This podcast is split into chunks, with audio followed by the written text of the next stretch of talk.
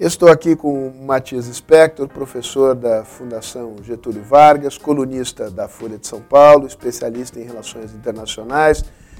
Também com Jaime Spitzkowski, que é colunista da Folha de São Paulo, que também é especialista em, relações internacionais, tem, foi correspondente da Folha de São Paulo em Moscou em Pequim e há cerca de 30 anos acompanha o mundo e acompanha o Brasil.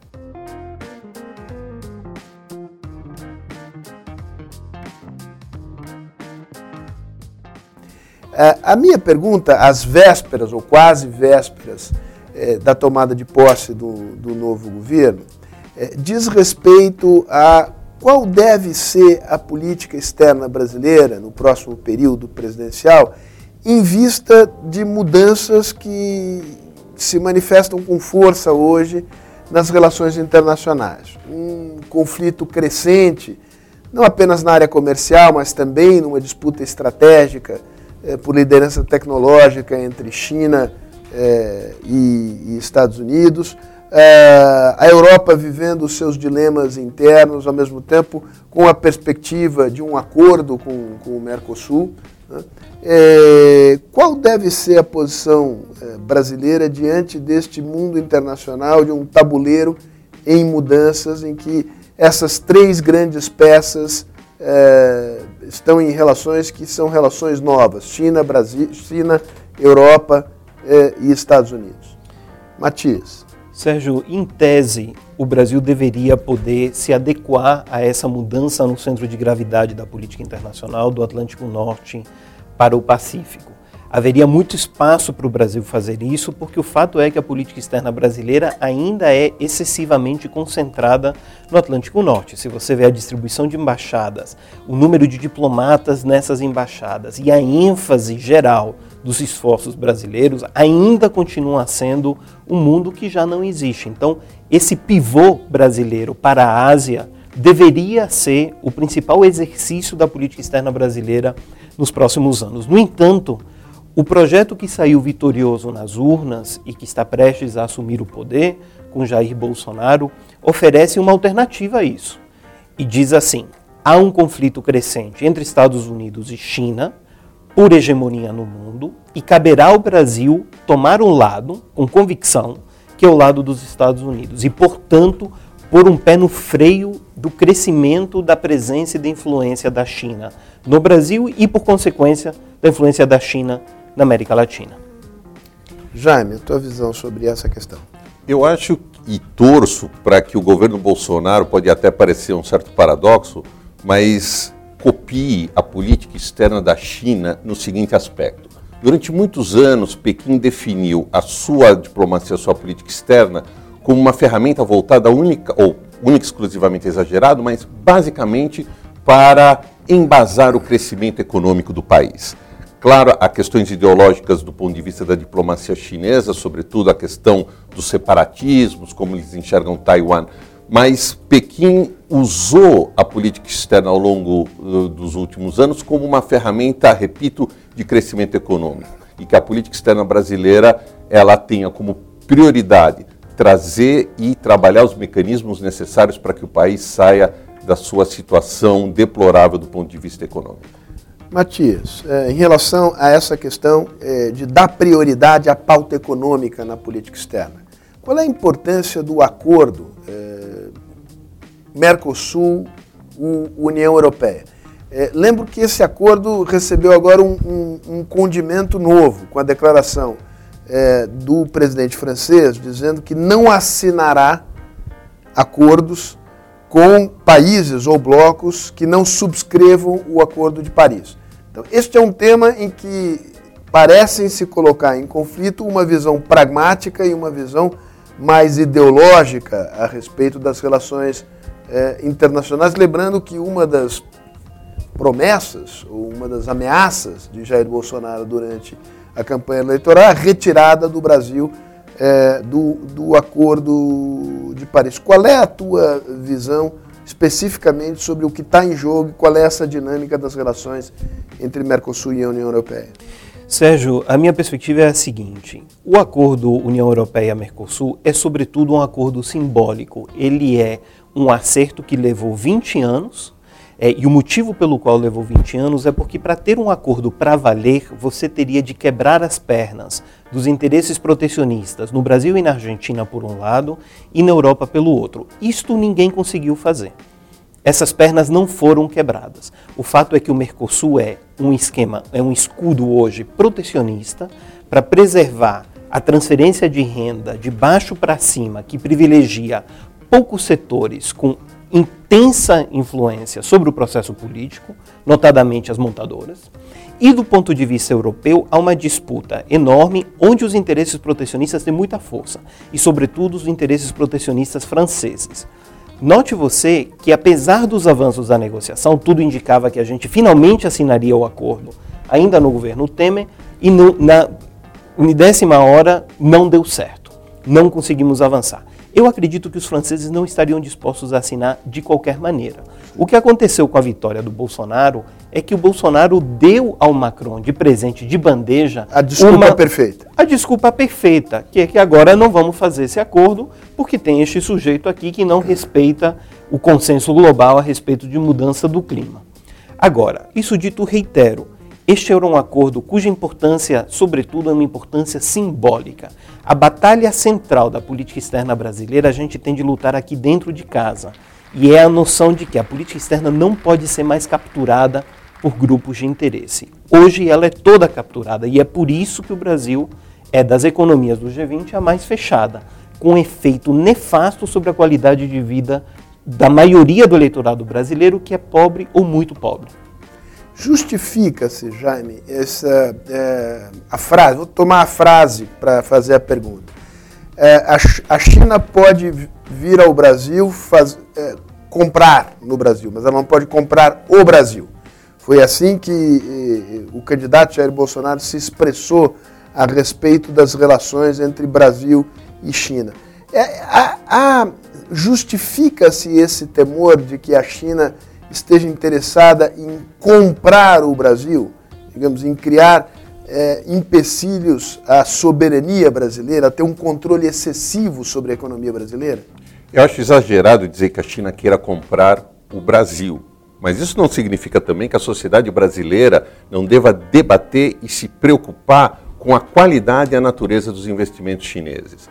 Eu acho que há um déficit gigantesco na nossa sociedade de debate e reflexão sobre a nossa relação com a China.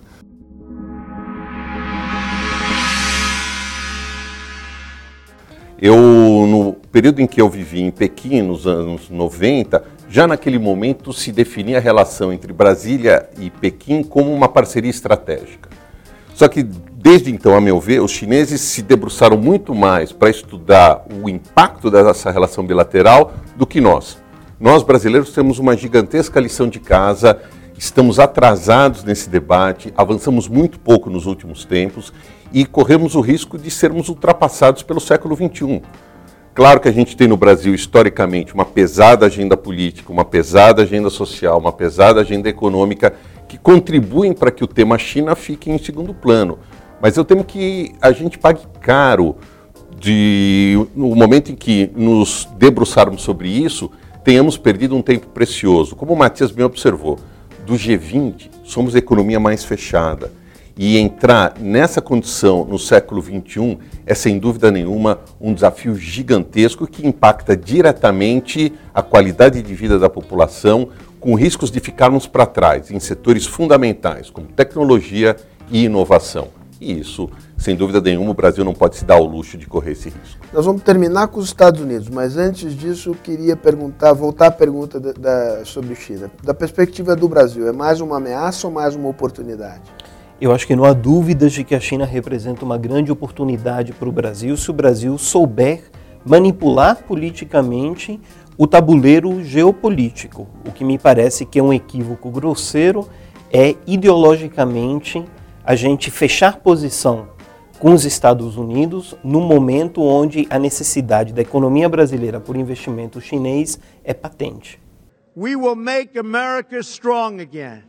We will make America wealthy again. We will make America proud again. We will make America safe again. And yes, together, we will make America great again. Estados Unidos, o, o, que temos a ganhar e o que temos a perder é, com o alinhamento, um eventual alinhamento automático, uma opção preferencial pelos Estados Unidos em detrimento da China? O que a gente poderia ganhar somente pode ser definido numa situação de crise. É numa situação de crise no Brasil em que a gente poderia dizer, muito bem, agora queremos receber de volta o investimento feito via concessões brasileiras aos Estados Unidos. Que concessões seriam essas? É, quais são as demandas dos Estados Unidos? Os Estados Unidos têm demandas da política externa brasileira em quesitos como Cuba, Venezuela e China. Se a gente fizesse essa entrega, é plausível pensar que no momento de crise, o Brasil poderia acionar os Estados Unidos. Por exemplo, uma situação de grave crise econômica, em que não há reforma da Previdência e o governo se vê obrigado a fazer uma desvalorização brutal da moeda para poder financiar o seu déficit. E isso gera uma fuga de capitais e o Brasil se veja diante da necessidade de obter crédito do FMI, Nessa hora você precisa poder telefonar para a Casa Branca, que é o que o Macri fez. O Macri fez essa escolha e contou com o apoio cerrado do Trump, sem o qual não teria havido um empréstimo dessas dimensões para a Argentina. Agora, a gente calcular de antemão que entregando esses, essas concessões, lá na frente a gente terá esse retorno, não parece ser um cálculo muito bem feito. Lembre-se que na história do Brasil houve cinco tentativas de alinhamento aos Estados Unidos. O grupo que derrubou a monarquia, Vargas em 41, Jango tentou e fracassou em 61. Na sequência, Castelo Branco tentou e durou apenas dois anos. E Collor tentou em 89 e não resultou. Ou seja, das cinco tentativas, as duas primeiras deram certo mas deram certo porque o Brasil estava numa posição geopolítica de alta importância para os Estados Unidos. Quando a posição do Brasil não é muito importante, os Estados Unidos não têm um incentivo. E como disse o ex-embaixador americano em Brasília, Tom Shannon, numa entrevista dada recentemente a Patrícia de Campos Melo, qual é o grande risco? Que Bolsonaro chegue com uma bandeja cheia de concessões para o Trump, Trump pegue essas concessões, dê a meia volta e deixe Bolsonaro sozinho a tua visão sobre o que temos a ganhar e o que temos a perder com relações preferenciais com os Estados Unidos em detrimento das relações com a China, Jaime? Bom, eu acho que o Brasil não deve cair na armadilha do alinhamento automático com nenhum dos dois lados. Ou seja, eu não compro a tese de que o mundo vive hoje um embate civilizatório, um embate entre dois modelos e que, portanto, os países e as nações teriam que fazer uma escolha entre um ou outro. Eu acho que o Brasil, um país com as suas dimensões uh, territoriais, populacionais e, sobretudo, econômicas, tem que desenvolver uma relação ao mesmo tempo uh, defendendo seus interesses com a maior potência econômica, política e militar do planeta, que se chama Estados Unidos, e também ter uma política consistente para aquele país que, sem dúvida nenhuma, é o grande personagem, o novo personagem do século XXI, a China e que vai numa trajetória que eu achei muito interessante, uh, o título de uma das reportagens recentes do New York Times sobre esses 40 anos de reformas uh, no país mais populoso do planeta. O título dizia o seguinte: China, a nation that failed to fail. Ou seja, China, um país que fracassou em fracassar. Ao longo de 40 anos, a China embarcou num processo sem precedentes na história da humanidade do ponto de vista do seu desenvolvimento, da sua capacidade de retirar a população da pobreza, de aumentar o seu peso eh, político, o seu peso geopolítico e implementar efetivamente aquilo que é, a meu ver, o projeto do Partido Comunista Chinês. Fazer com que o país volte a ser Zhongguo, que é como se fala China em chinês. E o que é Zhongguo? O império do meio. Ou seja, que a China volte a ser uma das grandes, se não a grande superpotência global, e o Partido Comunista até agora tem sido bem sucedido nessa estratégia e nós não podemos, como Brasil, ignorar esse gigantesco parceiro que, a meu ver, Sérgio, é muito mais uma oportunidade do que uma ameaça. Algo a acrescentar, Matias, ou encerramos por aqui? Não poderia acrescentar nada depois dessa análise do Jaime. Eu que digo. Eu... Então tá ótimo. Obrigado, Matias. Obrigado, Jaime, pela ótima conversa. Obrigado a você. Eu que agradeço.